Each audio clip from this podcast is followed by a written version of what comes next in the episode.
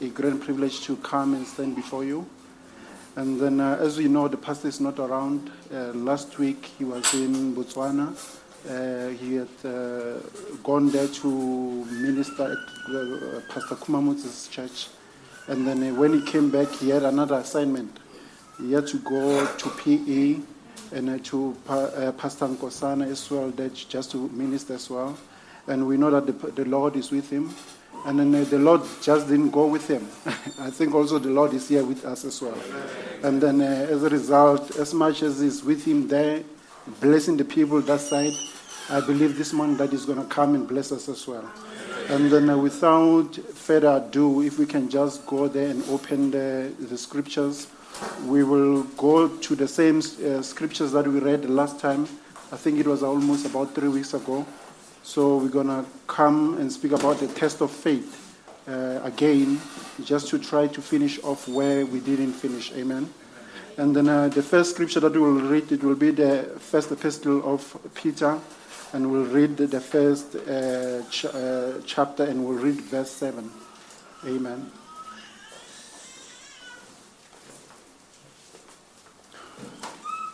I see we are still patient through our Bibles. Uh, maybe we'll just give each uh, other a few minutes.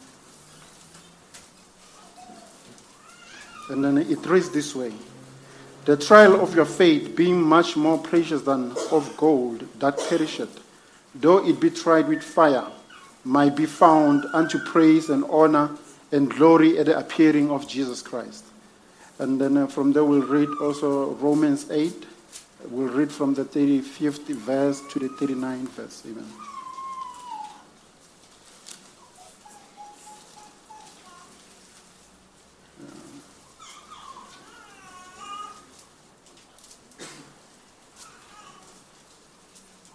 And it reads this way who shall, who shall separate us from the love of Christ? Shall tribulation, distress, or persecution, or famine, or nakedness, or peril, or sword? As it is written, For thy sake we are killed all the day long.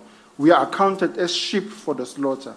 Nay, in all these things we are more than conquerors through him that loved us. For I am persuaded that neither death, nor life, nor angel, nor principalities, nor power, nor things present, nor things to come, nor height, nor depth, nor any other creature shall be able to separate us from the love of God, which is in Jesus Christ our Lord. And then from there we'll read our last scripture. Um, it will be 1 Samuel uh, 17, and we'll read the 47th verse.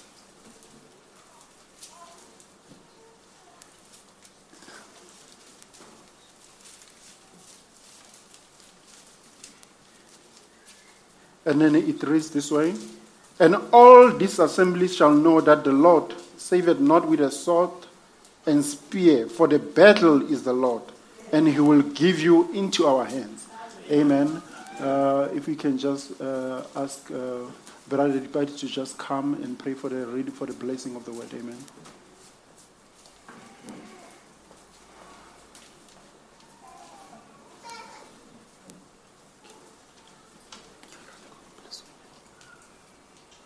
Let's pray. Dear Heavenly Father, we thank you this morning for this hour, Heavenly Father. Just, Heavenly Father, to come to your house and to listen to you, Father. Father, hear our hearts, Heavenly Father, they are open for the word, Heavenly Father. May you come, Heavenly Father, and minister unto our lives, Yes, Heavenly Lord. Father.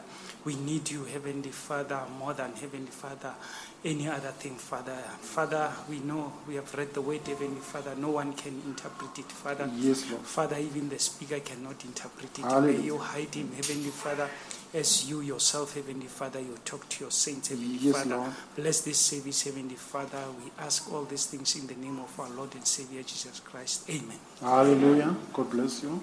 Uh, we can have our seats. Amen. And then from as we, we did last week, just for uh, to recap and then for us to be able to follow, especially for those who are not here, I will want us to read the quotation that we read the, last, the first time, uh, which it is at thy word, Lord. And it, is, uh, it was preached in 1948, March 05. And it reads this way Well, now, Peter, now watch. Here is a test of faith. Now I believe that God always put people through a test of faith. Prove him first and to prove all things. And a real Christian enjoys a test of faith. Amen.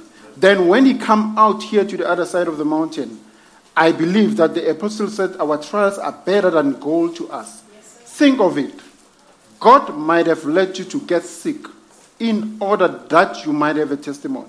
Amen. So even the last time we showed you that the reason God puts you through a test, through tribulation, through persecution, is for you to be able to, for Him to be able to prove you, to prove that you are His, son. I think if you remember, we even told you about how adoption used to, ta- to happen. That a son, before he'd be adopted, even though he was a child, he needed to go to a tutor. And the tutor needed to teach that son. And uh, when uh, he has gone through the whole tutorship that the tutor might have been bringing the son through, then the tutor will bring a report to the father. And uh, when bringing that report to the father, it is then when the father, the tutor has approved of what the son has been taught to and uh, he has passed the test. It is when he will be proved to be a son. Then he will be giving his own share, his in- inheritance. You'll find that if there is a decision that needs to be taken until he's adopted, he cannot have any say. But once he's adopted, he will have a, say in the affairs of the kingdom. Amen. So that is what we said, we proved you the last time. And we know that even in our time, we have our own tutor, which is the Holy Ghost, which comes and tutors us, which comes and prepares us.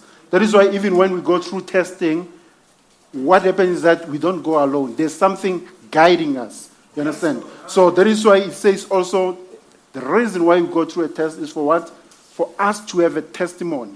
As we read further, uh, Brother Branham says the, the, the testimony that we need to have, it shouldn't be a second hand testimony, but it must be a first hand testimony. It must be of something that we've seen, something that we've experienced, not something that somebody has told us about. Because if somebody tells you something and you haven't experienced, you find that your faith in God might not be entrenched, it might not be clinched, it might not be settled, but it is only when you have gone through a test, when something has happened to you, whereby you can actually say, God exists. I was in this kind of situation. God came and He, he brought me through. Only if you go, we have gone through what? A testing, a trial, a tribulation, persecution. That's when you can have something to say. That means you can become what? A witness to other people. Amen. So that is why we go through testing as Christian. So he says, beyond any shadow of the doubt, you will be what my witness for me in Jerusalem, in Judea and Samaria. A witness is somebody who's really done something, been somewhere, seen something. And he goes and says, Is that right? And definitely that's right, amen. Because for you to be a true witness, you must have first hand information. It must be a it mustn't be what a hearsay. It must be something that you have personally witnessed yourself. Amen. And remember, a witness has to be a witness, eyewitness to know what they are really talking about.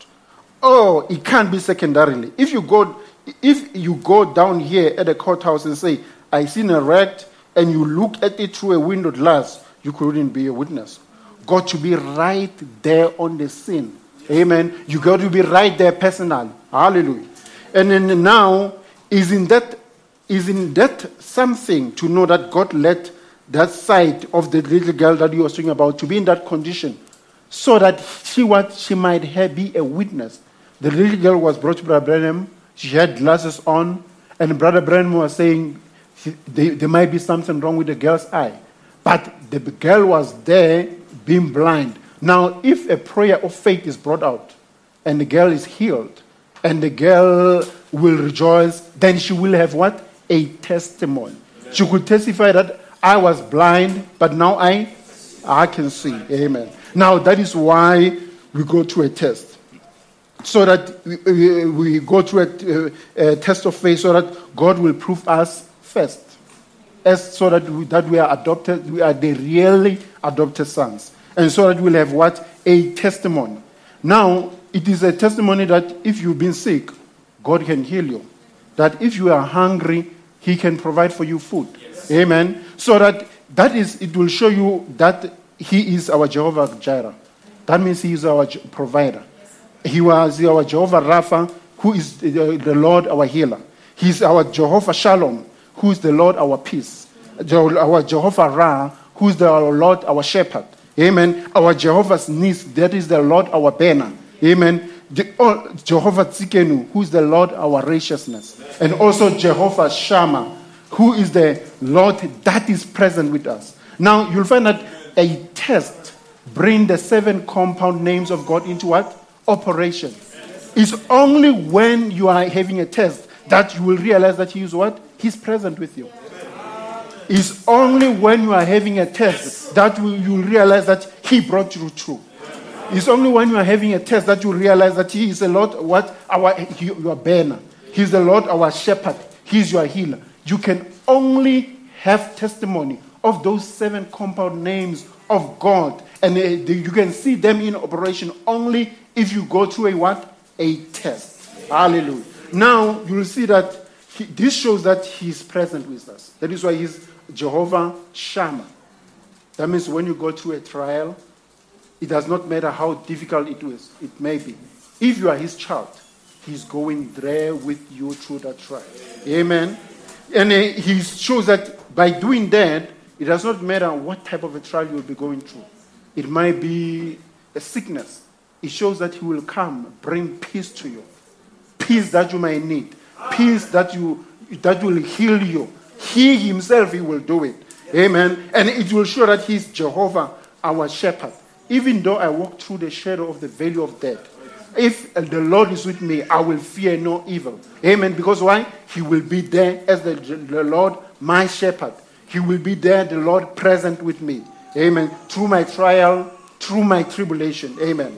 Now, so it shows that whatever disease. You, now you see, brethren, it doesn't mean say this disease excluding that one. Whatever disease that you may have, God is able, and now remember now, and you hear me well, and He is willing to heal you. The only thing you have to do is to what? Believe. That's all. And then for you to believe in the promises that are lying right here in this word. Amen. Now, you will realize that even uh, our patriarch uh, Abraham, he, he, he will become what? The Jehovah Jireh. When he was there on the mountain, the Lord had given him a commandment that he must go there, made a sacrifice of his only begotten son. But when we went there, even his son asked him, Father, I can see the wood, I can see the fire, but where is the lamb for the sacrifice? Then he said, The Lord will provide it. Then when he went there, when he was about to kill the son, an angel came here and said, Abraham, I have seen your faith. You see now, Abraham had gone through what? A test of faith. And then because he had passed, not only passed the test, passed through the flying colors, God says there was, he provided a lamb instead of his only begotten son. Now, the reason Abraham did that, it was because he believed that if God was going to kill the son, he was going to provide another one. Because he has what? He has promised him that he was going to be a father of nations. And now, remember, God's word, God's word can never can never lie. No, when God says something, he has to fulfill it. Hallelujah. Now you see now, it does not matter what is it that you have, what you need. Whatever desire, whatever your heart may desire, the Lord is able to provide it for you. Amen. Then it says, if you pray whatsoever that you shall ask, if you believe it, really believe it, then you shall receive it. Amen. Now, he shows that he's the Lord our righteousness. That means he's the Lord who will bring justice for us. If there are some trials that we go through, God will come as our righteousness, bring justice to, our, to us. Even after we've gone through those trials, justice will be brought to us. Amen. And then now, he will be our Jehovah, our banner. Now, if you remember now, when did this word, uh, Jehovah, our banner, came in into play? It was that time when Moses, uh, the Amalekites came and attacked Israel.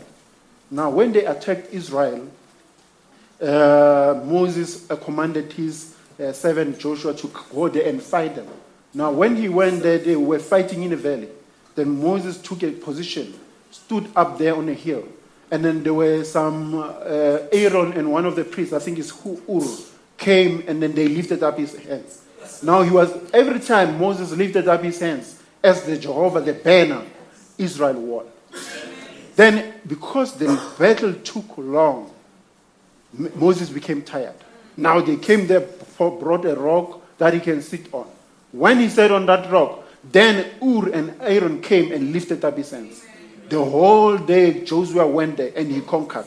Now he shows that he's the God that's going to come and conquer for us. And even the, our, our prophet, uh, Brother Branham, says, when he was lifting up his hands like that, it was representing Christ. That even when Christ was there on the cross, dying, he was what? The word tells us he was wounded for our transgression.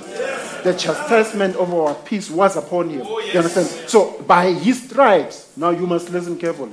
By his stripes, we are what? We are healed. You see? That is what happening there. Now, this it shows that He will be the Lord, our shield. He will be the Lord, our victory. He will be the Lord, our buckler. He will be the Lord, our salvation. Amen. Then uh, that is that is what He's gonna do. Those seven redemptive names, compound names in operation. That is what a trial does. Amen. Amen. So now it shows you that we, we need to be a witness. We've already showed you that. And that we need to have a testimony. Amen. And then in that, even there's something as well now.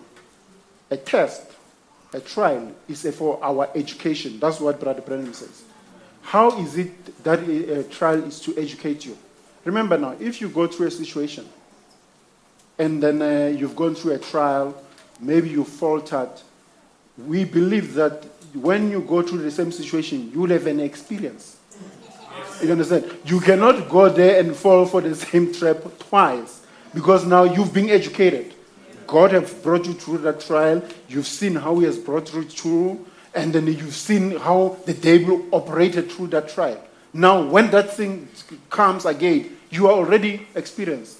When the, the, the, the devil brings that to you, already you can even face him with confidence and says, this is the same old devil. Amen. This is how my Lord, my Savior, my God dealt with him. You understand? So if you go there and then with that education, you can actually tell the Savior that he must, the devil must get behind you. Because all whatever he's doing now, you've already done before, and the Lord who you pray had already overcome you in the same trial. Amen. So now what it does, it is the trial also is to build and mold us. Yes, it will mold our character, make us better Christians, make us better fathers, better mothers, better young men, better young women, better children. You understand? So that there must be a testimony. Remember, your life is a testimony. Yes. You, uh, it's like I always say. It does not matter what you say. It is actually what matters is what you do. Yes. What you do is what the people will say. It is what the people, your life is, that means your life is a confession. It, that your life, when you are living, it speaks for itself. Amen. Hallelujah. So now it is to build us and to mold us, and as it does that, it gives us what? Experience. Now, the other thing, what a trial does is to give us what? Victory. But now remember, you can never ever have a victory without a battle. it's not possible. For you to have a victory, you need to go through what? A battle. For you to have victory, you need to go through persecution. For you to have a victory, you need to go through a trial. For you to have a victory, you need to go through tribulation. You understand? Those things must happen before you can say, I am overcome. I have overcome.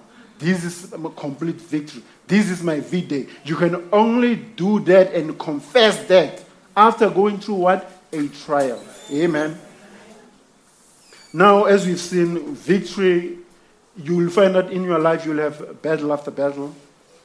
And then, uh, but not only that, you will have battle after battle, but as a son of God, you will also have victory after victory. It will be persecution after persecution, victory after victory. Amen. It does not matter what the de- uh, we will show you as we go along how, how the devil operates, so that you might know the enemy, so that you can know that it does not matter what he says in front of you. It does not matter what he does. The, the- God is always a step ahead of him, and you, as his child, you are also a step ahead of him. Amen.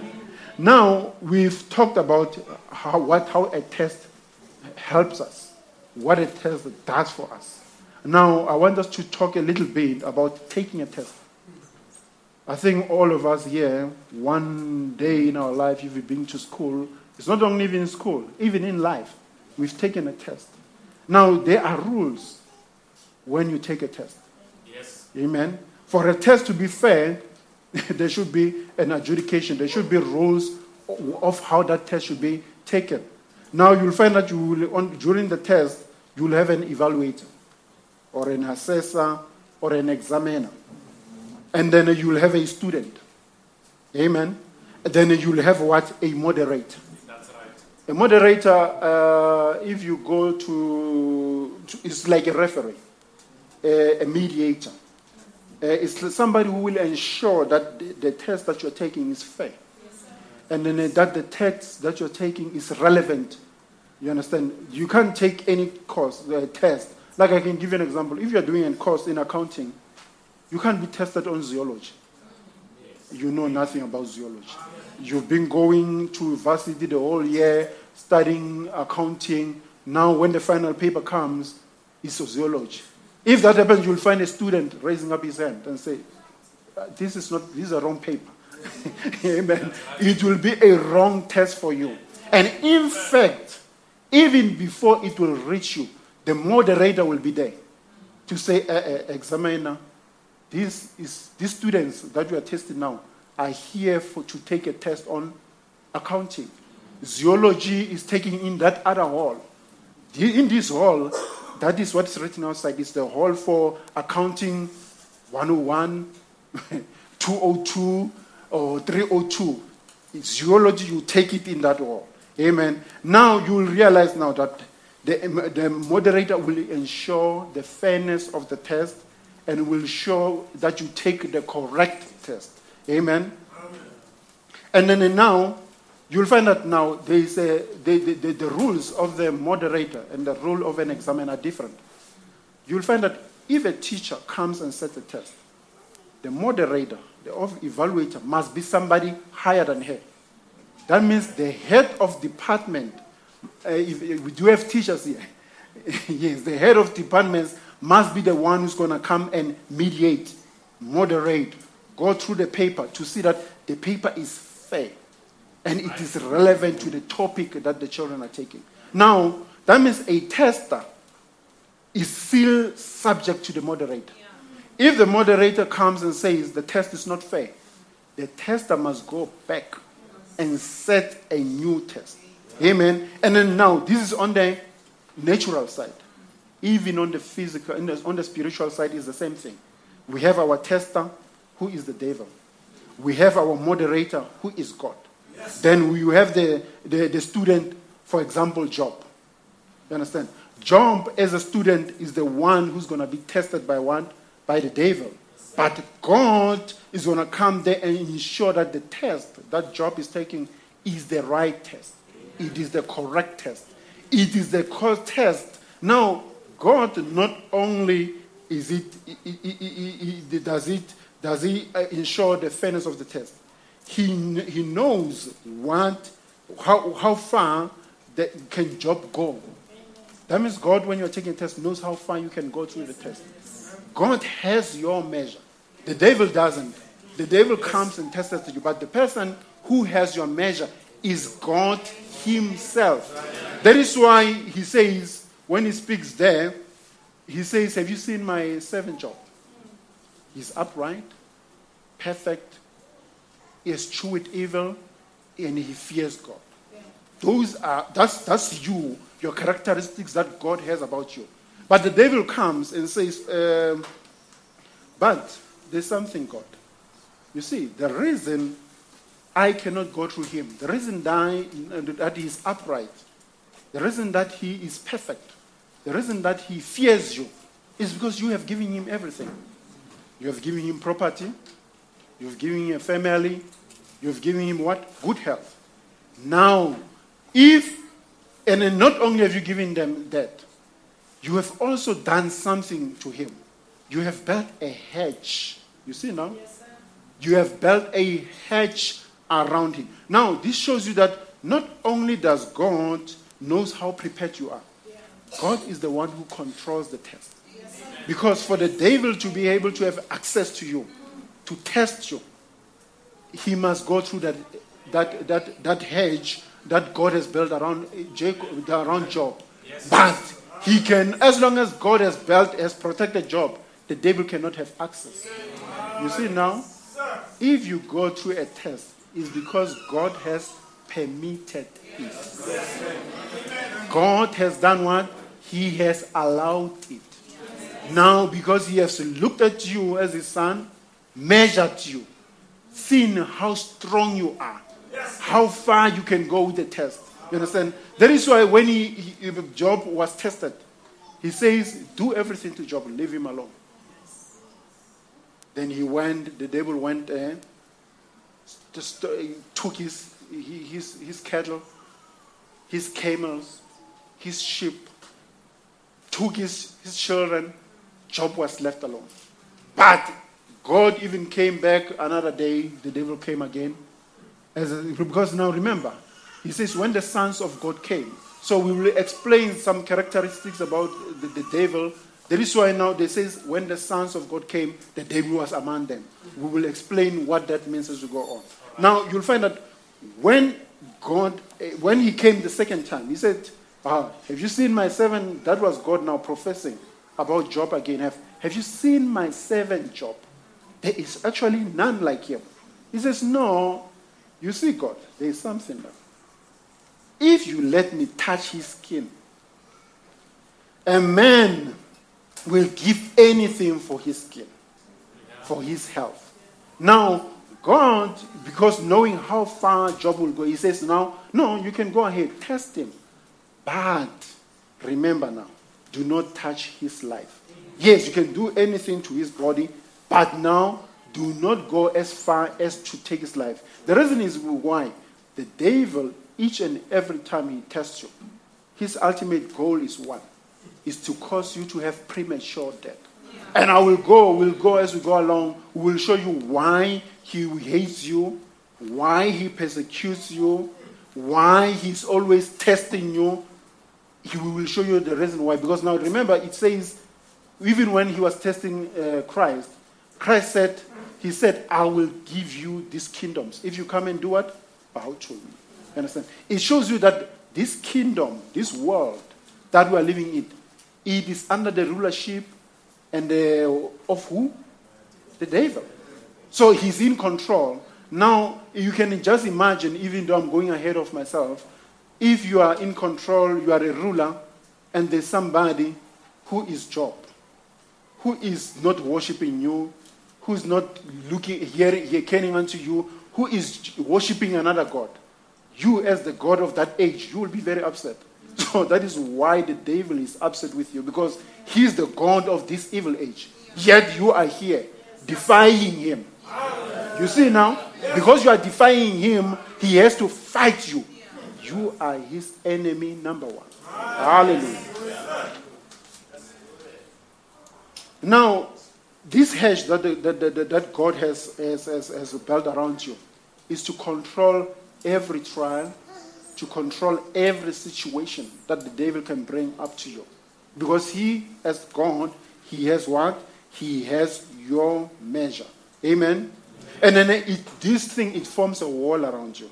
And you can remember, even when the children of Israel left Egypt, there was a pillar of fire by, by, by night, a pillar of cloud by day, protecting them. Even there was a time when Eli- Elisha was with Gehazi, and the Syrians came and attacked them. You understand? When Gehazi came there, he was crying. Say, Father, we are being attacked. But there was something, because Elijah was calm. And then, uh, being calm, he said, uh, Let me just pray that God can open your eyes. Then you will see something. When he opened, he, he prayed, and God opened his eyes. There was something surrounding them. There were chariots of fire, angels surrounding them. You see now, even though they, he could not see it with his naked eye, there was somebody. Even today, you could not, you cannot see it with your naked eye, but there are guardians, angels around you. You see, you are always fortified. You are always protected. Because why? You are his child. But that happens only and only if you believe. And only if you are his child. You understand? That there will be guardians angel around you. Amen. So now, folks, I think you will understand that you are not alone. It does not matter where you go, it does not matter what happens. God has his guardians, angels around you. Amen. Now, as we go on, there's something that I want to prove to you. One thing that we need to realize is that the devil is a creation. That is a powerful statement that you should believe. And then you need to understand that God is the one The creator. You understand? Now, do you see why he is subject to him? Because the creation cannot control the creator. But the creator can control the creation. You understand? So, after all this trouble that the devil has brought you through, you need to realize that he's nothing but just a creation. You are God's creation, so is he. It doesn't make him much above you, but will show you why he might have power above you. Now, it is important fact that we should know the attributes of God as a mediator. As much as it is important that we should know the attribute of the devil as a tester. Both of them had characteristics. Both of them have, attributes. Amen. Now, I want us to, to read uh, a quotation, uh, the seal of the Antichrist. Amen. Uh, that was preached in 1955, uh, March the 11th. Uh, then we'll read from paragraph 17. Amen.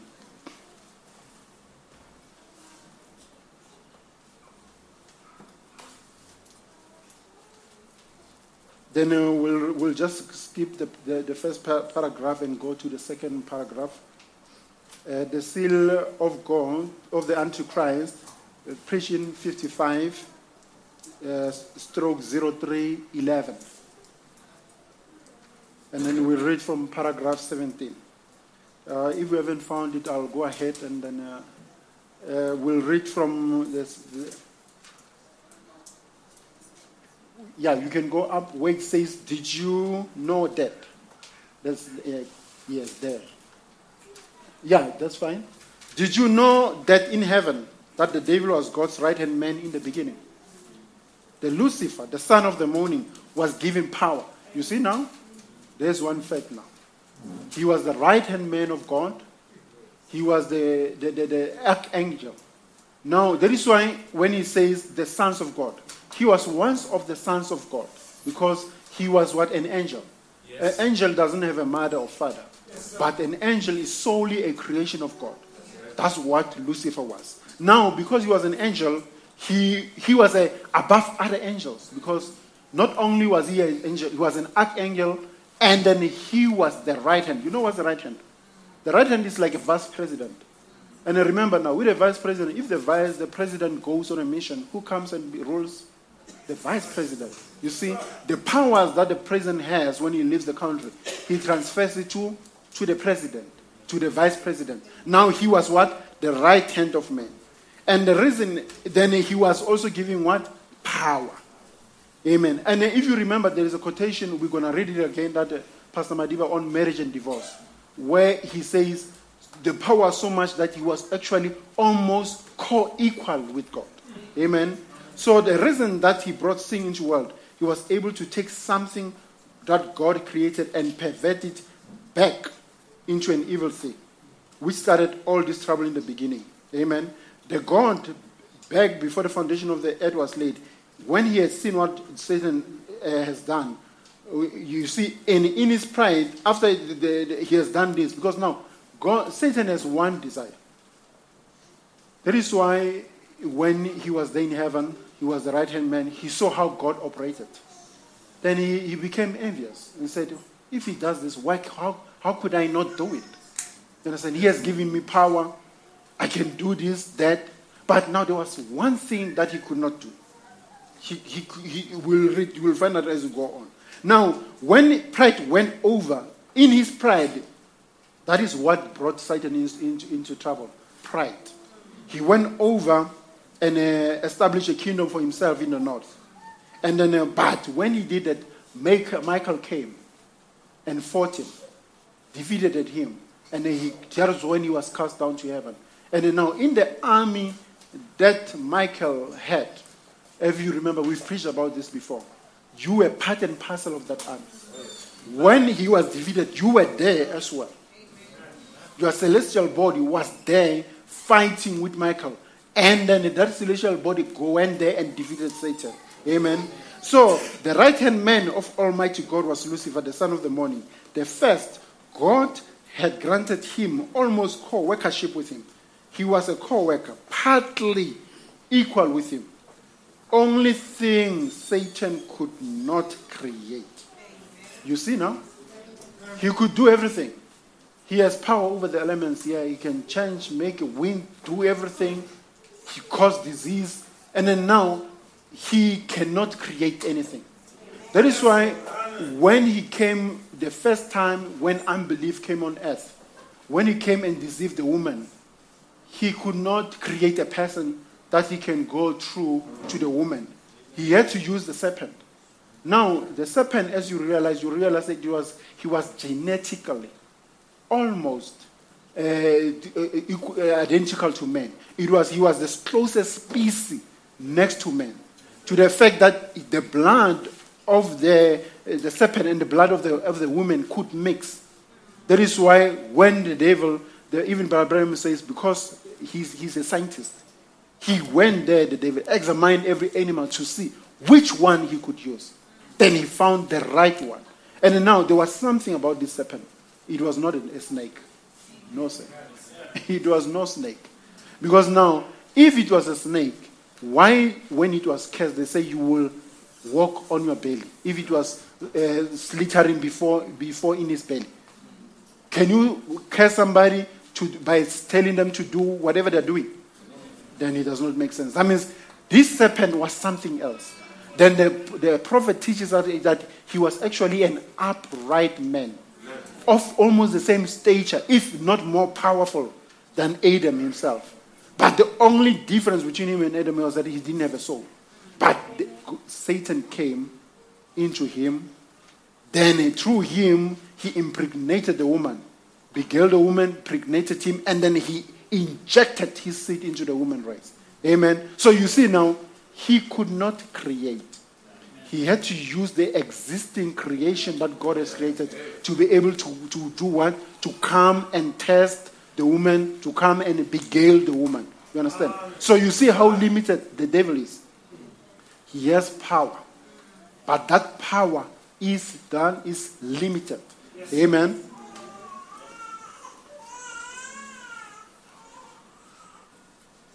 So it says, uh, God is the only creator. But Satan took something that God created and perverted back into something else, which is evil. You see, that's what he did. He only just perverted, he just changed what God has done and then he changed it into something else. That is why we say uh, sin, what is sin? Is unbelief. Then what it does, what is, what is a lie? It is the truth mistold. What is adultery? It's the right act misacted. You see? Because why? He had to pervert. He has to change something that God has set out there, and he has to change it and make it into something else. Amen. Now we say what he was what? He was the right hand man of God. So, and then uh, he was almost co equal with God. So now I want us to read another quotation. It will be question and answers, uh, 1959, uh, June 28, uh, evening. And uh, we'll, we'll read paragraph 60, 69. Amen.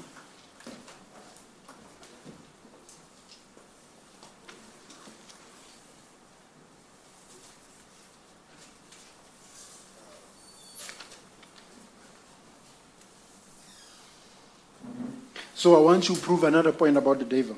So it says, see, Satan was the original archangel of God. He once dwelt in the heavens. He once was the greatest person. You see now, he's still proving whatever I was saying. The greatest person in the heavens outside of God. He was God's right hand man to fellowship. Now he did got puffed up in his heart. Then that's what caused his fall. Amen. So you see now, he was, he was what? Greatest person outside of God.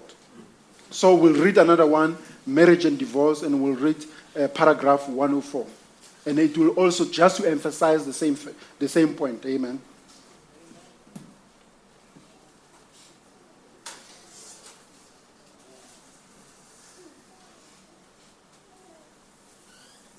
Are we following along? Amen.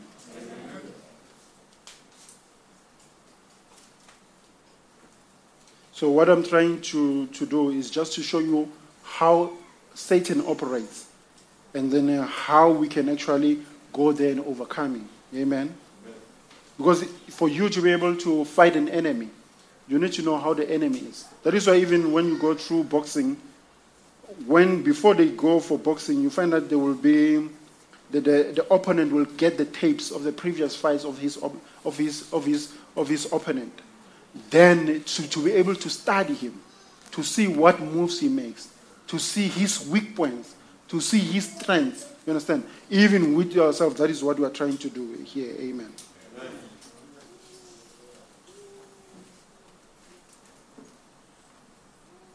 So it reads, it is read this way. Did you know Satan was co-equal with God? Sure, once. All but you see, he, was, he could do everything except create. He stood at the right hand of, of, of God in the heavens. He was the great leading cherubim. Amen. Now I want you to read another. Uh, uh, uh, we'll read another one, and then from there we'll, we'll, we'll carry on. Amen. The, uh, the one that I want us to read will be Thirsting for Life. We'll read paragraph uh, 15 and it was preached in 1957, uh, June the 30th. Amen. Then from there, we would have built up our facts about who the devil is. Amen.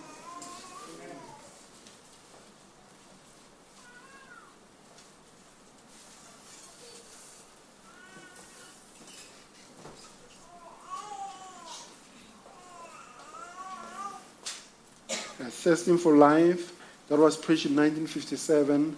June 30th. Amen. Then we'll read there paragraph uh, 15.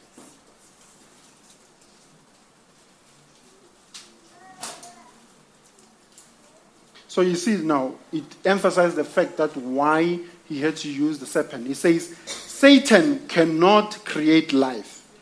He can only prevent what God has created. Satan has no way to create. There is only one creator God. Satan couldn't heal. Remember, brethren, he can't heal. Medicine couldn't heal. There's nothing else can heal but God. Because He's the only creator. And anybody that is intelligent will know enough to know that there is not a medicine or a drug or nothing in the world that can create life. Even now, they've, they've done what we call uh, cloning. They've done clone Dolly the sheep. But now you need to understand something. When they clone Dolly the sheep, they still need to use the cell of Dolly, the original sheep. That means they have to get that cell is alive.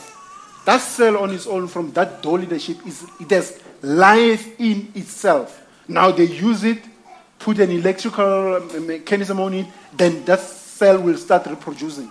But they have to use what?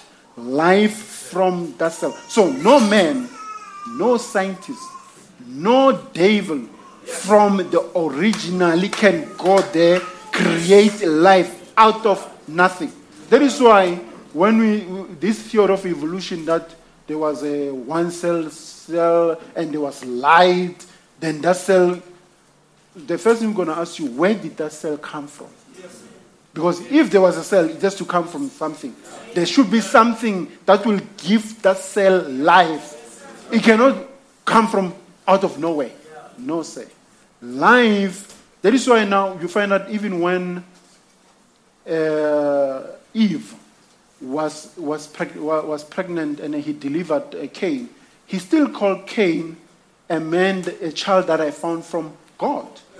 Why? Because no Satan. It does not matter whether the life is good or it is evil. There is only one author of life. And that author of life is what? It is God Himself. No devil, no scientist, not any medication can create life. It is only God who can create life. Amen. There is nothing else that can heal. He's the, that is God is the only healer. Now, um, God is the only Solomon, Solomon one can in creation, can, can in creation. So he said, I'm the Lord that healeth you. Amen. Uh, I think we, we will just leave it here. So you can see now that even Satan could not create anything. So you realize that he has power. He has been given power. God gave him power. But his power is limited to the role that God wants him to play. Amen. So it is subject to what? It is subject to the what? It is subject to the moderator. It is subject to the, the, the referee who is God. Amen. Now, that is why we've told you about what happened in the Garden of, of Egypt, uh, in the Garden of Eden. That is why the, what, the, what made the, uh, how, how Satan came there and he injected himself into the human race. Amen. Now you will realize one thing now, which I just one point before we go we go further, is because remember now, being an angel, the devil was the most handsome angel in heaven. He was even in charge of music. You understand? And even this serpent that he used was much muscular. Even Brother Branham's, the prophet says, he was actually more handsome than Adam. Now, that is why now you find that as a Christian, when you choose a partner, you don't look, you don't concentrate on the outside looks. No. Because looks can be deceiving. You need to look on the inside. That means if there is character, there is beauty. It must be what? Inside. It is not how the person looks. Because now, if you, you if you, you, you do that, you might find that you marry beauty without character. And we can ask you, we can tell you, if you do that, you will regret it for the rest of your life. Yes. Amen. Because what the person you need to marry must have what? The same mind that you are having. Not your mind, but the mind of Christ. Amen. And then if you do that, you will find that you will have joy on this earth. You will have abundant joy because you people will be on the same page. There will be something that is. That is why, you see, the reason why when you are married, and then a, a, a man uh, does not uh, go there and then uh, maybe go with other women, it's not because he's afraid of his wife. no, say. That's not the reason. The reason is because there is something inside of you. There is something that is guiding you. There is something that is you are that is greater than you. That you are even more fearful of than your wife. There is God that before you can do anything else, before you can even account to your wife, you have to go and account to God. So if you're gonna marry, you need to find yourself such a woman. You need to find yourself such a man that whatever they do, before they can do it, they will put God first. Amen. Then, after putting God first, they will put you second. Then they will put themselves third. But if you can find somebody who's going to put themselves first, you will be in trouble. Because you will be second and God will be third. So now who's going to rule him? Under which law is he going to govern? You understand? So this is for the youth. You need to get somebody who confesses the same faith of you, who has the same fear to God that you have. Hallelujah. Now we want you to the point that I wanted to go to why God, why Satan is persecuting you. It is very important. Remember, even if you read in in in in, uh, in, in Revelation, they said there was a woman who was with child. And if we know that child, it was Christ, then that woman was persecuted by the, by the dragon. The dragon wanted to persecute that woman, devour that woman, because she was what? She was with child, the child of the Holy Ghost. She was with child, which is Christ. Now, even you, if you have Christ inside of you, yes, it automatically makes you enemy number one to Christ, to, to the devil. It makes you his number one enemy. Because now, remember, the, the word of God says, Don't you know that ye are gods? You. If you have God inside, you are like amateur gods. Now, remember now, there is a quotation that I'm going to read for you now, which will show you why am I saying God will persecute you if you are, the devil will persecute you if you are an amateur god. I want us to read uh, um, the church age, and I will read, uh, it doesn't have verses, but I will just read for you. But Satan will corrupt whatever he can. We find him corrupting the minds and the hearts of men so that they can reject the truth. As he has always attempted to receive worship as though he were a god. You see now? He wanted to be worshipped. You understand? While the other angels were worshiping God, he also had a desire that if they worship him, also they can do that to me. They can also worship him, him, me as well. That is why you, as a child of God, being an amateur God, he has a problem with you. He wants to be the only God in this earth. Here you are. He wants people to worship you. Here you are. Now, he has the same problem with you the same problem that he had with God in the beginning. Amen. So you get it now. So he, he, he, as he always attempted to receive worship as though he were God, not the servant and the creation of God. You see now, he is a servant. He is also a creation of God. He, and uh, he, he drew worship away from God to the end that he might draw it unto himself and so be exalted. You see? That is why he managed to deceive two thirds of the angels in heaven, so that worship might only come to him, not to God. Amen. He certainly did accomplish his desire to spread his religion throughout the whole world. Now, the only way Satan could be worshipped was to deceive. That is why you find that even the Roman Catholic Church, what he did, he introduced is the, during the Nicaea Council, is the one that introduced Trinity. Trinity is a pagan worship. Trinity is a worship of the devil. There is no Trinity. You understand? Because there's only one God. There are no three gods. Now, when he did that, it was to, to, to deceive the people. You understand? So that the people can worship him instead of worshiping God.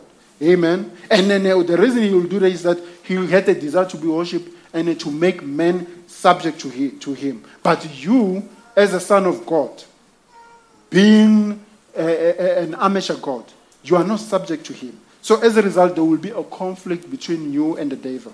Amen. And then now that is the quality, the quality that all the time the devil wants to overcome out of you, to overcome you, because you are what? You are a son and a daughter of God.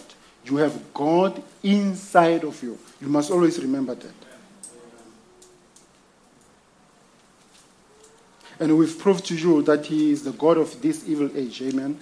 Now, you'll know that we've even spoken about this before that the reason uh, He persecuted you was because you are right. Satan hates anything that is right. If you are right with God, Satan will persecute you. And because of who you are, Satan is jealous of you. Yes. And then you will remember now. The first murder that ever took place in the Garden of Eden, it was because of what? A, a Cain who became jealous of his, of his brother. It was the same eye syndrome that the, the, the, the, the devil had. The devil wanted to be worshipped.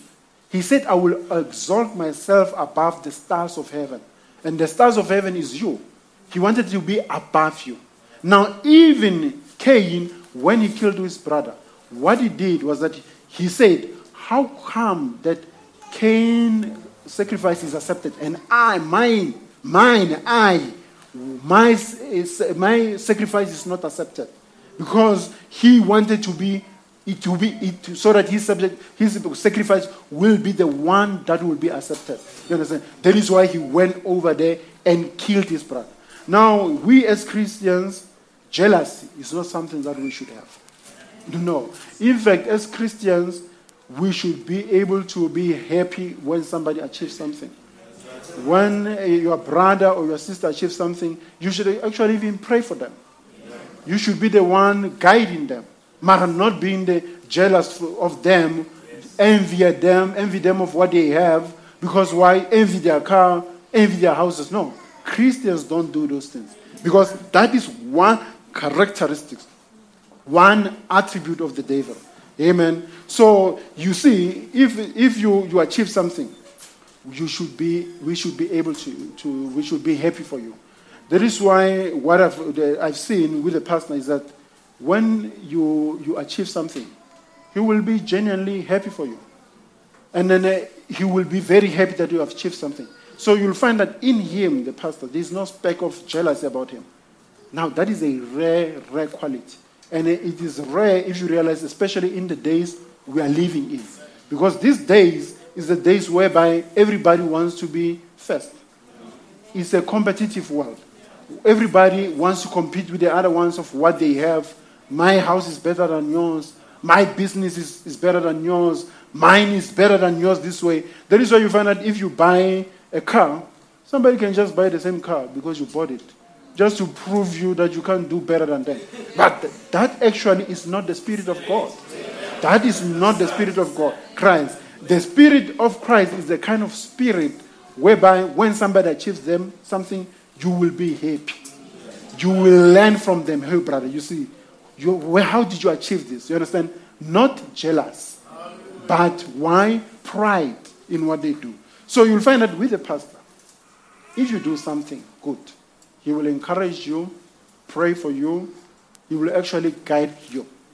Now, this is, uh, as I said, a rare quality.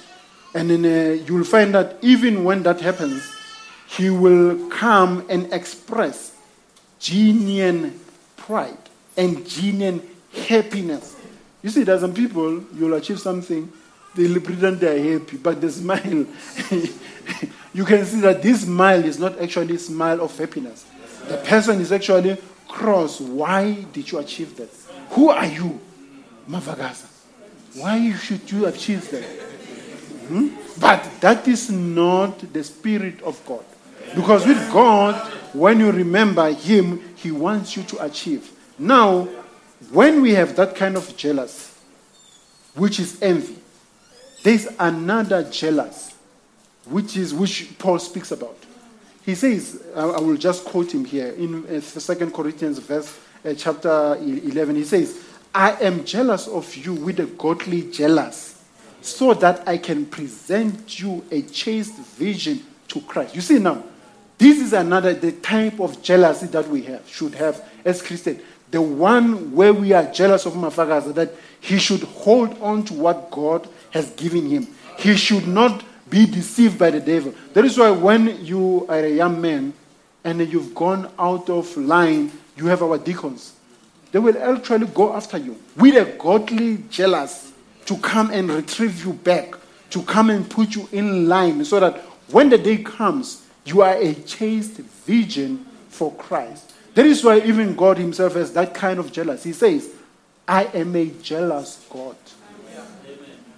You understand? Not the kind of jealousy that I want you to die, I want you to fail. No, the kind of jealousy that I want you to be preserved. As my own, I want you to be preserved. I want you to hold on to what I've given you. You understand? Be able to present the life of, of Christ so that you might be a testimony out there. You're living testimony to the people of the world. So he says, I am a jealous God. I, will, I do not want to serve any foreign gods or any creature. You see, he is a jealous God. That is what we call godly jealous. And now you'll realize that jealous is a terrible thing. That is one test that we need to pass. To pass, that of not being jealous. Do you? I, I don't know if some of you have read Numbers uh, chapter five. In Numbers chapter five, there is a law of jealousy. And then when you read that chapter, you've realized that this law of jealousy is actually a law of death. Because jealousy leads to death. That is why even Brother Branham says jealousy is the reason that is behind the shedding of any all human blood upon the face of the earth. That is because of jealousy. Me, as Germany, I'm better than all the rest of the, of the nations. So if you do something that's better than me, I will come and conquer you. Jealous. You see? Now, you find that in that law, that, that is the, the, in Numbers, what happens is that if a man is married, and then the woman, he thinks maybe, he's not sure, you know, he thinks that the woman maybe had been with another man. He will come and institute that law of jealousy. He will go to a priest, and when he goes to a priest, a priest will take a barley of wheat, and he will take, take a water, and he will take soil from there, and they will make a woman swear an oath that he did not do that. But because this is a, a case, if it happened that the woman had done something wrong, they will say, you'll find that the woman will, the thighs will rot, the belly will swell. And then if it find out that the woman was, was with child, maybe from another man, it will cause that woman to have a miscarriage. You see? Death. That law of jealousy was what? The law of death. That is why we needed somebody. We needed Christ to be able to wash off us of our sins so that we should be able to be to, to have a new birth. To, to have to have Christ who will come and lead us and so that we will be able to overcome that jealous. Amen. Now, we will go to our uh, next uh, point. Now, since we've seen the attribute of the devil, now why do people fail? I think that's something that we should ask ourselves. Why do people all the time fail the test? Because you know him, you know how he operates. Why do you fail? Now, the reason the devil makes you to fail is because he makes you to doubt God's word. Simple. Understand? He wants you to doubt God's word. Now remember, doubt, I think we've gone through this before, that a man is, is a triune being. He has a body, he has a spirit, he has a soul. And in that soul, that's where you can find faith or doubt. Now, faith leads into life, then doubt leads to death. Understand? And then that is the principal path that the devil wants to cause you to believe the, to disbelieve the word of God from. He wants you to, to believe from the inside. That means he knows if he can just put a little bit doubt of you in, in, your, in, your, in you, it does not matter. He's going to overcome you. Understand? If you are sick, he wants you to believe that you will not get one, Even though you've been prayed to, even though prayers have been sent, he will want you to disbelieve that prayer. And I will, we will go on, I will show you how he does that. Now, you realize that for the word of God, for it to get access into you, it has to go through your mind, the spirit, and the soul. That means the mind is where the battle comes into. You understand? That is why in your mind you could be a, a positive person, you could be pessimistic. In your mind, then that goes into the whole body. You understand? That is why if, God wants to plant a seed, He will go first speak. The word has to go through your mind, and to, and then it doesn't stay in your mind. You know, if it stays in your mind, then you, that is not the, the channel that God wants it to reach. It needs to reach your soul, so that faith must be clinched in your soul, so that when the devil comes with his doubt, you can unbelieve, doubt, unbelief. You will be able to overcome him from the inside. That means the inside man, which has Christ sitting there on that throne, is the, must express Christ on your outside body. You understand? When a prayer has been sent out, you must believe that you will conquer, that you will get well. But you believe from what? From the inside. Now you find that if Satan gives you, makes you to doubt, you become just a walkover to him. Yes. He can just go there and do whatever that he wants to do with you. Amen. But you need to express faith. That means, remember, faith is a virtue. And it's a virtue that needs to be expressed. You need to be patient when you are going through a trial, expressing that virtue. Because I can give you an example. When Abraham uh, was giving a promise, it was a promise. You will be with a son. Immediately when Adam received it, the first thing that he did was to prepare a, a, a, a, cot for the baby. Yes, after receiving the, the, the, the, the, the promise, the woman, he was 75, Sarah was 65. Chances of Sarah being pregnant was, according to medical science, zero. But he believed God's word. Now, every time time passes by, 25 years passed, there was still no baby. But the word of God teaches us, teaches us that when that ha- happened, Satan, be, the, the Abraham became stronger each day. His faith became more firmer. Because to him, if God did not give him a child now, it happens after 25 years. It becomes even a greater miracle. That's how we looked at it. That is how even you, as a child of God, you should look at your situation. If you are sick, you've been prayed for. There is no, okay, he says, I'm the Lord that healed you. If a prayer of faith has been sent out and if you believe, you will be healed. Did he say when? In the scripture. Is there a time period that God picks in that period to say, you will be healed after two hours? You will be healed after two days. You will be healed after two months. There is no time period, but it is, requires you to be patient, to be able to wait upon the Lord, to be able to know that whatever He has promised, He will fulfill. Then you will see, as time goes on, you will be what? You will be healed. That is why there was this blind man. The brethren prayed for him. He was not healed instantly. But he kept on walking around preaching. he was preaching about his healing, even though he was still blind. He says, I can see. You see now?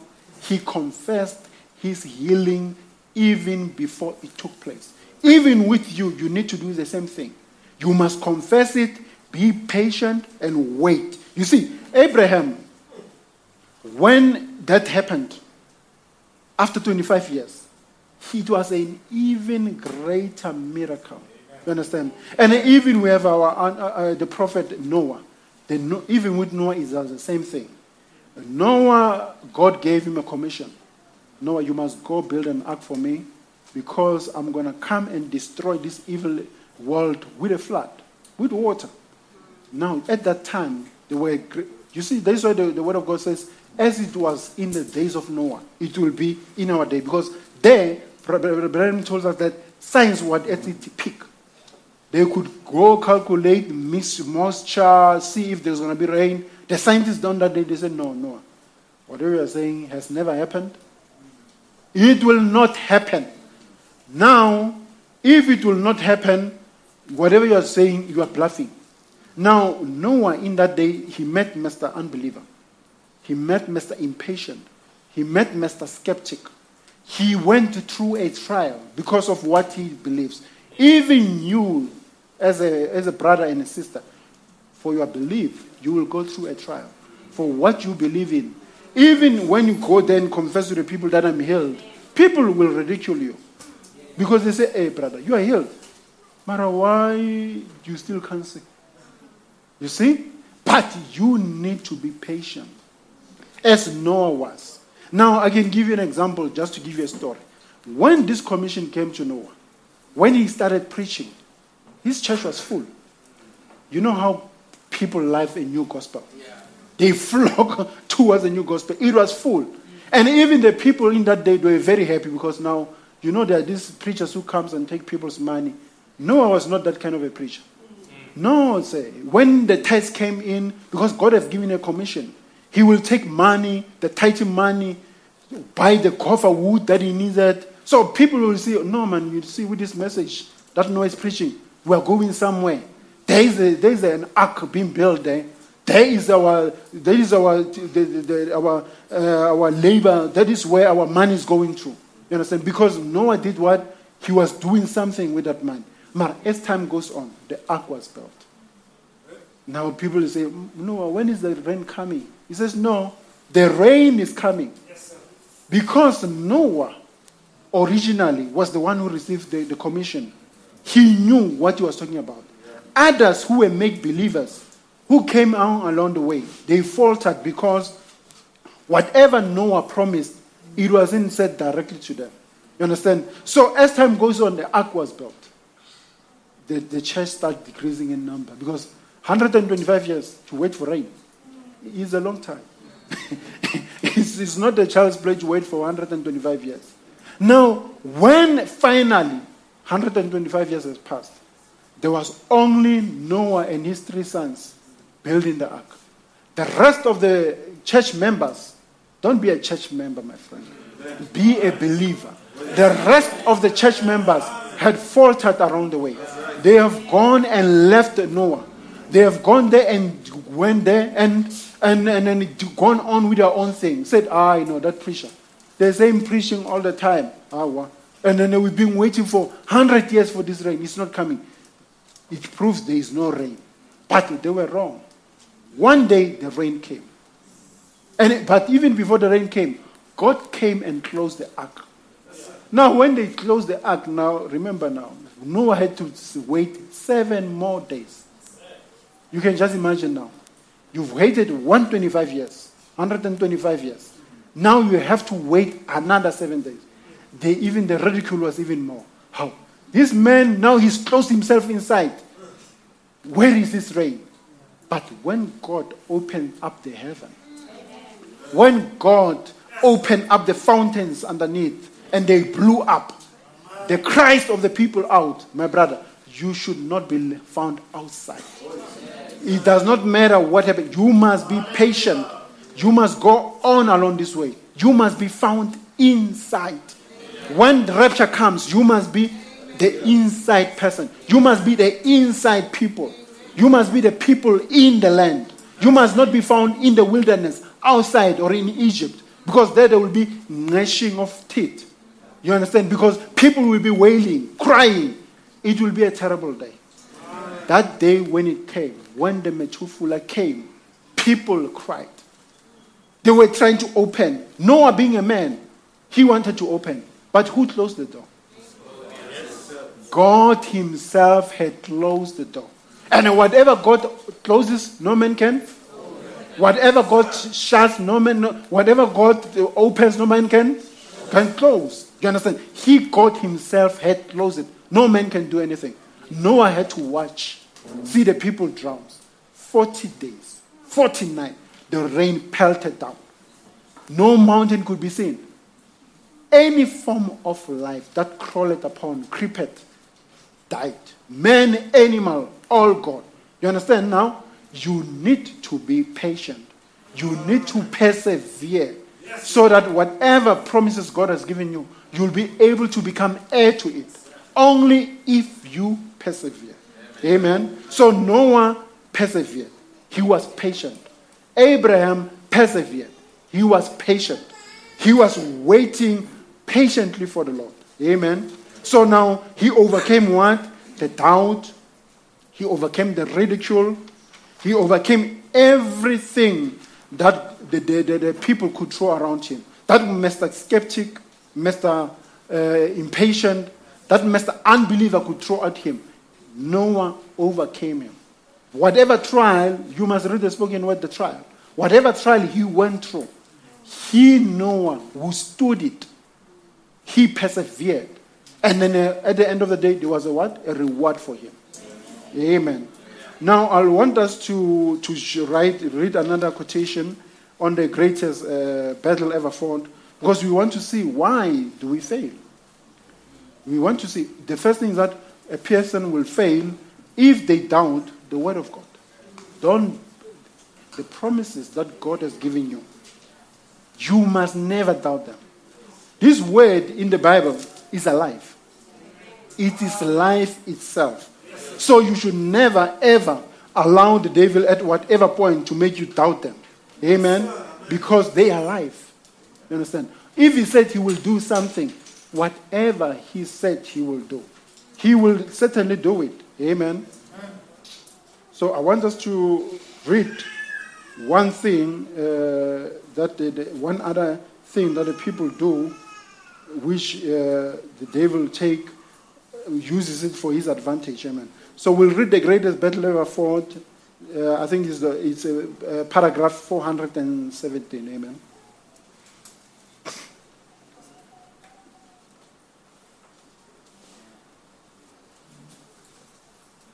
And uh, it reads this way paragraph 417.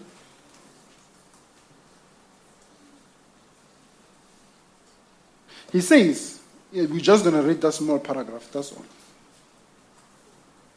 He said, When the enemy attacks us, oh, I tell you, you ought to come join. What are you going to do? Are you going to back down? Are you going to compromise? He said, Not a real soldier. A real soldier won't do that. You see now, one of the things that the devil will do is to make you compromise on the word of God.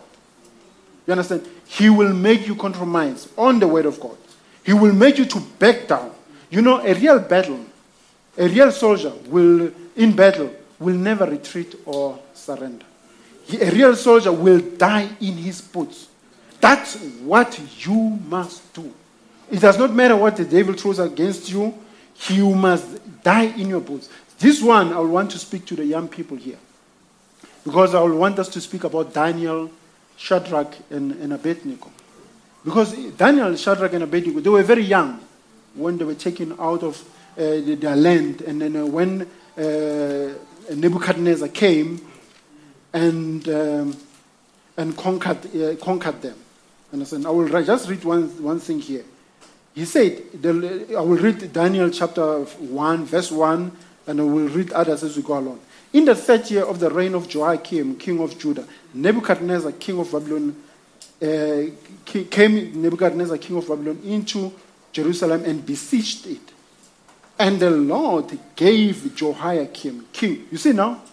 Who gave Joachim over to Nebuchadnezzar? The Lord himself permitted it. He is the one who gave over Jehoiakim to King Nebuchadnezzar because of the, the sins that the people of Israel were doing. The Lord Himself gave him over. So, whatever trial the Israelites went through here, the Lord permitted it. But now there's something now here. There were four young men that came from Israel. It was uh, Shadrach, Meshach, Abednego, and Daniel. Now, they said something. We'll read Daniel uh, um, uh, verse 8. It says, But Daniel purposed in his heart. You see now? He purposed in his heart that he was not going to defile himself with the king's meat, with the king's wine. You see, he had told he, he has made an oath with himself. He, had, he has made up his mind that it does not matter what's going to happen there in Babylon. He was not going to be one, he was not going to forsake his God. And I believe that as a young man this day, you can also purpose it in your heart, as young as you may be, that you're going to live this message. You're going to give your life to Christ. You can purpose it in yourself that whatever is going to happen, you are not going to forsake this, this, this message. Because what's going to happen is that you will find that this, this, this life, this uh, age that we're living in, but remember that it is very difficult. It is many times over, multiply. It's more difficult for a person to live a pure Christian life because evil is multiplied many times over. But if you become like Daniel, purpose it in your heart, you can overcome anything. Whatever test, whatever temptation the devil might give you, you can overcome it. That is why you find that when the young men in this world uh, live up to the sound beats of Kwaito, R&B, rap, party life, you can also lift up to Christ. You can live up to the message of the hour. You can, you can also be, when their young people are taking over the world, you can be taken up by the message of the hour. You can live for Christ. You understand? If you go there, you realize that when they were, Daniel and his friends were there in Babylon, they were, they were looked up by, by eunuchs who looked after them because uh, Nebuchadnezzar made a commission that uh, made an, uh, an order that all the, the brilliant young people from Israel they should come and they should come and serve him. Now he was going to give them meat. He was going to give them wine to drink. But Daniel, knowing then, he said, No, we are not. We'd rather be, eat pulse. Pulse is just beans, lentils, soup. But because God knew what was in Daniel's heart, even when the other people, young people, were indulging in those other myths, in those other worldly pleasures that the, the King Nebuchadnezzar had given them, Daniel, because of the, he had proposed it. Him, Shadrach, Meshach, and Abednego, they had a different diet. You yourself, as a child of God, you can have a different diet. The diet of the Word of God. You can live by it. Remember, even Christ said it. You cannot live by bread alone, but by every word that proceeded out of the mouth of God. You can also have life. You can live. Amen. Now, when you do that, you become an overcomer. You will become a victor. You understand? You will be like uh, Shadrach, Meshach, and Abednego. You understand? And I will tell you how it goes. Shadrach, Meshach, and Abednego. There was a, a, a, an order from the king that, remember now, the, the, the, the, that there should be a golden image made, and everyone must come and worship that image. But because Shadrach and Meshach and Abednego had proposed it in their hearts that they will not serve any foreign god, they refused. You understand? They had committed themselves to God. You, as a young person, you must commit. You must something that you must have something that you can commit yourself to. You must have something that you can hold on. You must have somebody that you can serve, not any foreign god, but your God. And you will see if you do that, He will preserve you. Amen. And then Shadrach, Meshach, and Abednego they said, "We will not serve any other gods." But even if it is, you understand, even if the Lord, our God, doesn't save us from your fiery furnace, it is still okay. You understand? You should have, you should have it in yourself that even you should believe this message so much that even if it costs you death, you should be able to know that this message in itself it is life, and then it is life that you can live abundantly.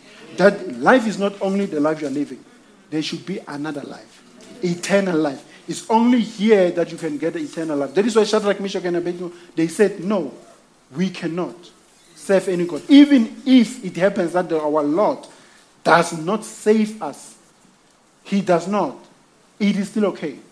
Amen. So you'll find that even as a young man or a young girl living up, there will be uh, temptations. There will be friends who will try to lead you astray. Just like if Shadrach and Meshach and Abednego. They will try to say to you, no, you see, because I can tell tell you something. When the devil wants to beguile you, he's very patient. He takes his time. You understand? He will even, you know, come and give you a second chance. he will give you a second chance to do what to fail. That is why you find that even when the child is accused, Shadrach, Meshach, and Abednego, Nebuchadnezzar did not right away say, No, I'm going to, to, to throw you into the fiery furnace. He says, Shadrach, Meshach, and Abednego, I hear that you guys are refusing to obey my order. I'm going to give you a chance. Yo, the devil will give you a chance to falter. He will always do that. I will give you a chance. When the harps, the cymbals, the trumpet sounds, I want you to kneel down. I want you to kneel down and pray to my God. You see, He will come and give you a second chance. They will come to you and say, You know, uh, V, you know, Victor, they'll even give you a nickname that you can go by so that you will feel like you are part of them. You'll say, V, no, man, you know, you remember we set you up with that girl the other time, but you ran away. No, man, there's another party coming now. You know, you, you have a second chance, you know. Yeah, if you're still up to it, come. Now, if you become like Shadrach, Meshach, and Abednego and say, it does not matter what happened, I will not do that. If you stand your ground, they will start to ridicule you, reject you. They will even call you names. They will call you a They will call you Barubari, Wabora. You know, they'll give you names because now you have not come and done what they want you to do. But the reason is for them to beguile you, to make you to falter, to drown you, to bring you to your level. Do not allow them to do that. That is why they'll come and say, uh, No, you must come and do it. Then you don't do it, you are no longer their friends. But remember, even John the Baptist was a recluse. He was alone. Even our prophet William Marion Branham, there was a time when he didn't have friends. So if that happens to you, know that you are in a company of prophets.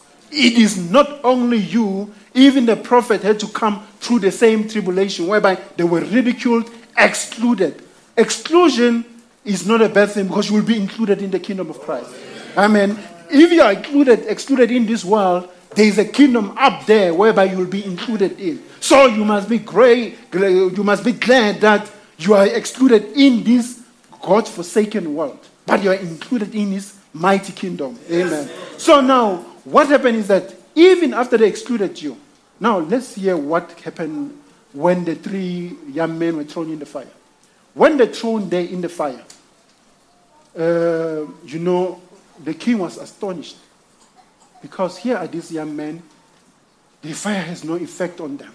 But now there's something else there. There's like a fourth, there's a fourth person there.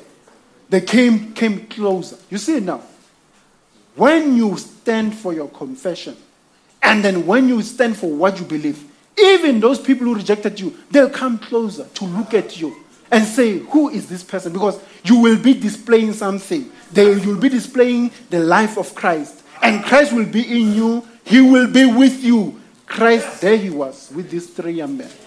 He was walking with them in this fire. The king had to even close, come close and say, The countenance of this one is like of God. You see, they will recognize it that you, you are a child of God. And then they will have respect. By living for Christ, you might be ridiculed, but you will be respected. They will say, you know what? I know, man. V, Victor, there's somebody that I know who profess to be Christian, but I know a real Christian. Victor is the real Christian. We have tempted him, we have done this. We know that it does not matter what happens. That man is a child of God. Here was the Nebuchadnezzar. He saw the God of the three young men rescuing them out of the fire. You see, as a child of God, you must have so much victory in yourself that fire can consume it. You must have so much victory in yourself that the lions can eat it, Daniel, it was the same thing. He was thrown in the lion dens. When he went there, because he, it was, he was gone there, he was thrown there for the testimony of Christ, God shut up the lions. He can still do the same thing. He's still the same God. He can still do the same thing even for you. So, rejection, don't mind it. There is a crown for you. Rejection shows you, it pushes you, in fact, closer to Christ. It makes you to be able to have a confession. It makes you to have a testimony that when I was there on earth, I was ridiculed. Then, uh, here, God, here am I as your child who was ridiculed. You will have a crown. Amen. Now, those same people, as a young man, that ridiculed you, the very same people will have respect for you because you will be expressing the God that you are confessing about. You see, there must be a confession and, and an expression, manifestation. You must manifest. It's not only about talk. You must manifest. Amen. So now, those is, that is the story of those three young men. And then, uh, that is what we should do. We should persevere and we should know that if you do that, there will be a tick in our life. Test passed. A test of faith passed. Those three young men, their faith was tested. Daniel, his faith was tested. What happened to him? He passed. You also can pass. Amen. Now, in closing, I want to speak about one thing. The last thing. Now, you realize that when Job was tested, as I told you before, uh, the devil attacked his property, his children, and his health. But the ultimate goal was to kill him. and I told you why. We showed you that his, ultimately he wanted to what? To kill him. The reason is death is the ultimate test. You understand?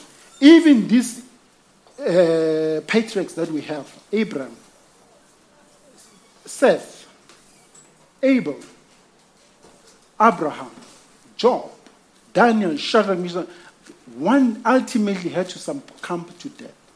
Because death is the ultimate test. You understand? So now you realize that there should be, because of, the, of, of these people who are succumbed to death, there should be somebody. Remember, we had the first Adam who, through disobeying God's uh, word, introduced death. That was, my friend, you were not promised death. To be according to God's promises, you are supposed to live forever. The spiritual, spiritual multiplication, when he says multiply and replenish the earth, he was not talking about physical or natural multiplication. It was a spiritual multiplication.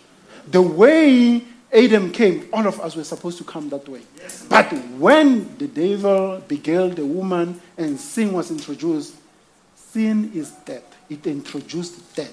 Now, a second Adam had to come. He had to come and overcome this death.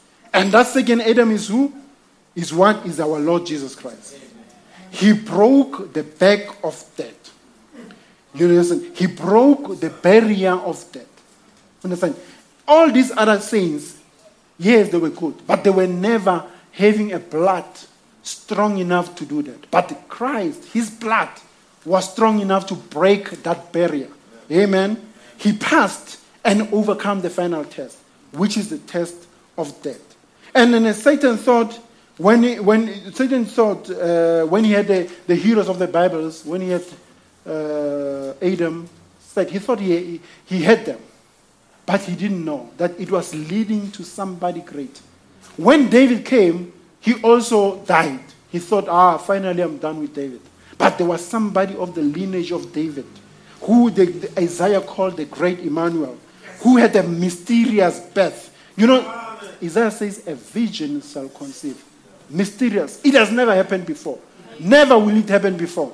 That a virgin without uh, a, male seed will, will conceive. But with this one, the blood of God had to come from life in the womb of Mary. So, what overcame God, uh, the devil, was the blood and only the blood of, the, of God Himself. He had to come in the form of Christ, come here. And then uh, we can see that even then, before everything, he could conquer death. Even when he was here on earth, death had no chance. That is why even the devil was actually not happy with Christ. That is why even when he was where the demons will even cry and say, Is it time? Is judgment, is it judgment already? Because he had he was omnipotent, he was omnipresent. He had, he had multi million of volts of power in himself. Amen. To the extent that one day Lazarus was sick. Lazarus being sick, he, he was sick and then he died. Now, when he died, he was with his disciples because they had called unto him, told him, but he delayed where he was until the, the Lazarus succumbed to death. Now, when Lazarus succumbed to death, he told he- to his disciples that no, Lazarus had fallen asleep. The disciples thought when the, the- Jesus was speaking about sleeping, he was talking about the natural sleep. They did not realize that he actually meant that Lazarus was dead. Amen. So that's why in John 11, verse 15, he says, He says, I am glad I was not there, so that you people might believe. So, but let's go to him. You see, what he means is that if he was not there, Lazarus could not have died. Because he was, he had gone there and conquered death. Death, when he was there, had no chance. That is why when he went there and he went there and he looked at Mary and the other mourners and his sisters, the, wa- the, the Bible says that he wept. But that was a man. But as God, he cried with a loud voice, Lazarus, rise up. Lazarus, a man that has been down, dead more than for three days, he rose up. Because why? His voice had power. He had power over death. That is why even when he was hanging there on the cross, when he, he cried with a loud voice, the grace opened. That is why even Brother Branham tells us that if he did not specifically call for Lazarus, each and every person that was dead, they would have woken up. Such was the power of his voice that when he said, woke up, every grave would have just opened up. But at that point, he had to be specific. Lazarus, wake up. That was how powerful he was. So he was the ultimate death destroyer. With him, death didn't take it with any chance. That is why when he was hanging down the cross, even when he cried there, the Satan thought he had him. But he didn't know that that is, that is when his trouble started. Because when he was there, he, the, the, the, the, prophet tells us that he went down to hell. And he went there and preached to the souls that were in prison. And then when he did that, he conquered trinity of the devil. That grave and, and, and, and, and, hell. Those he conquered. Now, that's what he did. That is why, even to show that he was the Son of God, when he died, the sun ceased to shine. The earth rolled with a loud noise. There was an earthquake. The sun, the S O N, could not uh, continue to shine because it, it says that the S U O N, the, the, the real Son of God, had gone down. So the sun, the S U N, had to go down as well. There was darkness on the world when he died. Because why? God Himself was hanging there. But he was the blood that was flowing there was the blood of God.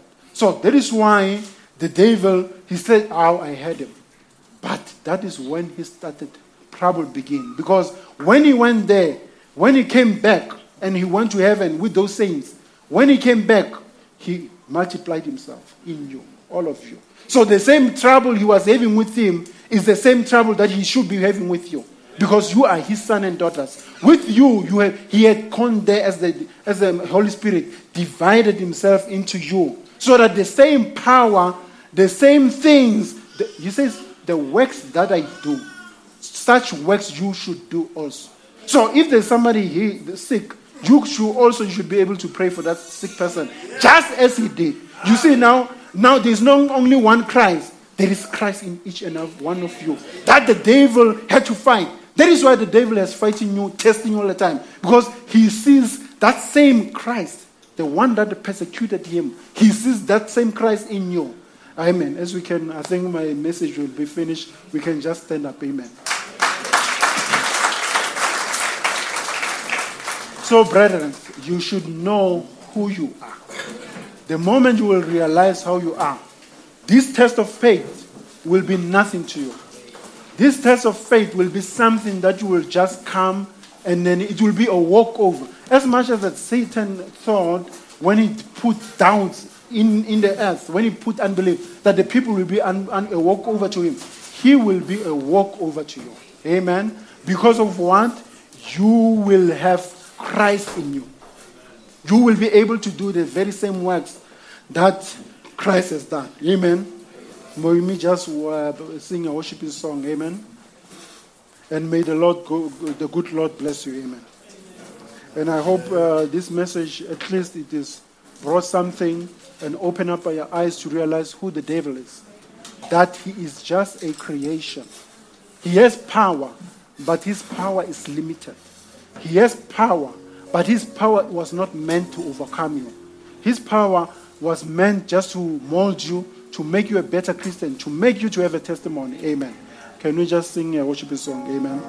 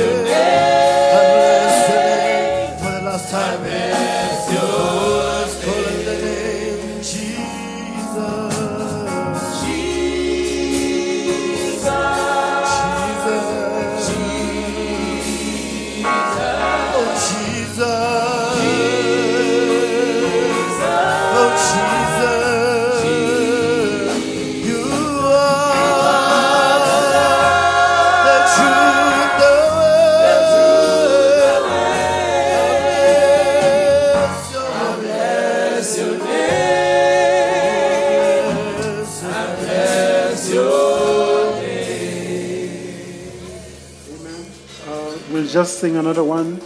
Uh, I think there's one that we sang. It says Jesu uli kwala lapagati. We'll sing that one, and we'll ask our precious brother to come and close the service in the word of prayer. Amen.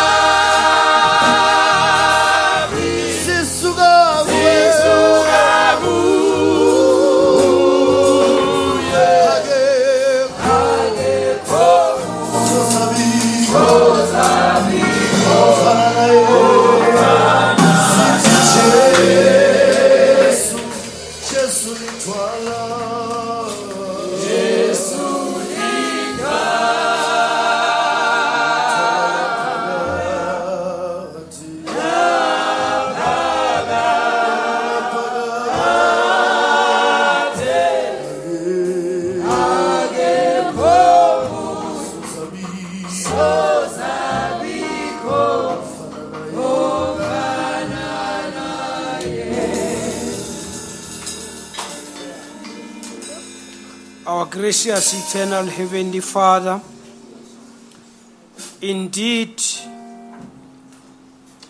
we are privileged, Heavenly Father, to be called your sons and your daughters, Lord. The sons of the King of Kings, the daughters of the Lord of Lords, the Creator of heaven and earth. Thank you once more, Heavenly Father, that we have gathered in this fashion, Lord, according to thy word, where you said, where two or three are gathered in my name, there I will be in their midst. Thank you, Heavenly Father. As we invited thee, Almighty God, to descend, Heavenly Father, Mighty God, use a man to speak to us, Lord. So we say thank you, Heavenly Father, for borrowing the body of our precious brother, Lord. Just expressing yourself in your own way, Lord. Thank you, Jesus. Don't have words, Lord, to thank thee, Almighty God. Taking us from glory to glory, Lord. Showing our how we are tested, Lord, Heavenly Father. Every child that cometh to thee, Lord, has to be tested, Heavenly Father.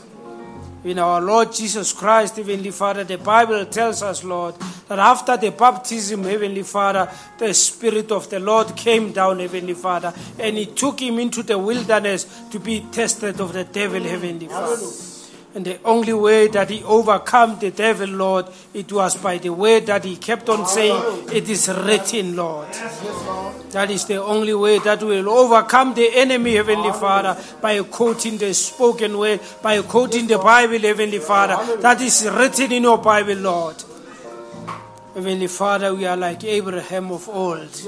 He was a pilgrim and a stranger, Lord. He was seeking for a seater whose builder and maker is Lord. Oh, Heavenly Father, we don't belong to this world, Lord. That's why we don't behave like the people of this world, Lord. We don't do like them, we don't dress like them, we don't talk like them, Lord. Oh, thank you, Heavenly Father, Almighty God, because we are strangers, Lord. We are not part of them, Heavenly Father, but we are part of the heavenly heavenly army, Heavenly Father. Thank you, Jesus. Bless thy servant, Lord. We know, Heavenly Father, that He took Him hours, Lord, to prepare your word, Heavenly Father, because He knows that He will come and stand before Thy bride, Lord. Oh, Heavenly Father, we say abundantly may you bless Him, Lord. Bless His family, Lord, for allowing Him to take the time, Heavenly Father, and just read the word, Heavenly Father, to pray for us, Heavenly Father, that He may take from Thee, Heavenly Father, and give it unto us as Thy children. Bless Him abundantly, Heavenly Father. I pray once more for the church, Lord. I know the needs that they came with, Heavenly Father. People came with their expectation, Lord, with prayer requests that they were read, Heavenly Father. Oh, Heavenly Father, they raised their hands, they listened to you, Heavenly Father. For that, Lord, I pray, Heavenly Father, that you bless them abundantly, Heavenly Father to come, Heavenly Father, as they came, Lord. When they go home, Heavenly Father, we are asking for a traveling mercy, Lord. That to come, let it not be the same as going, Lord. That we will come and say, Indeed, the Lord has spoken to us, Lord. Bless, Heavenly Father, each and every individual, Lord. Heavenly Father, as we pray and commit this church Heavenly, into thy capable hand, Lord, we say, bless the travel, have the traveling mercy to them, Heavenly Father. Wherever they go, Heavenly Father, may you reveal yourself unto them, Heavenly Father. Those that they didn't understand, Heavenly Father, may you visit them individually, Lord, and reveal more to, to uh, reveal more, Heavenly Father, yourself unto them. We pray, Heavenly Father, we say, take control into our lives, Lord. We pray and we commit and we take this service into thy capable hand and commit everything in the name of our Lord Jesus Christ. And all the church shall agree by saying, Amen.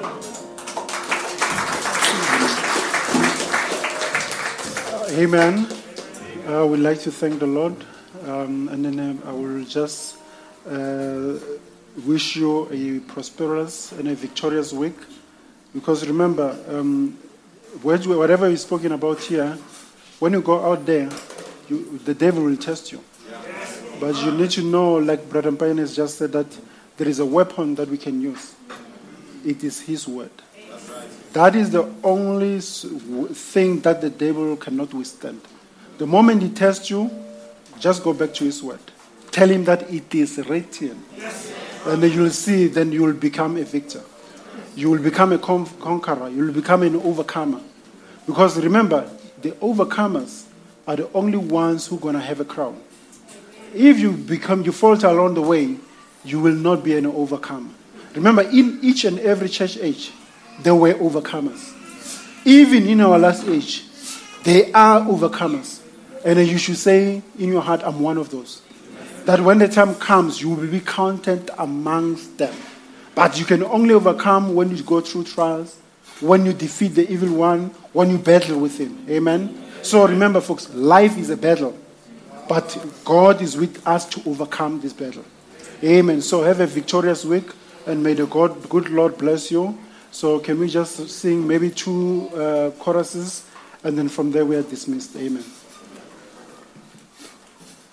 Gena, gena, gena, gena, gena.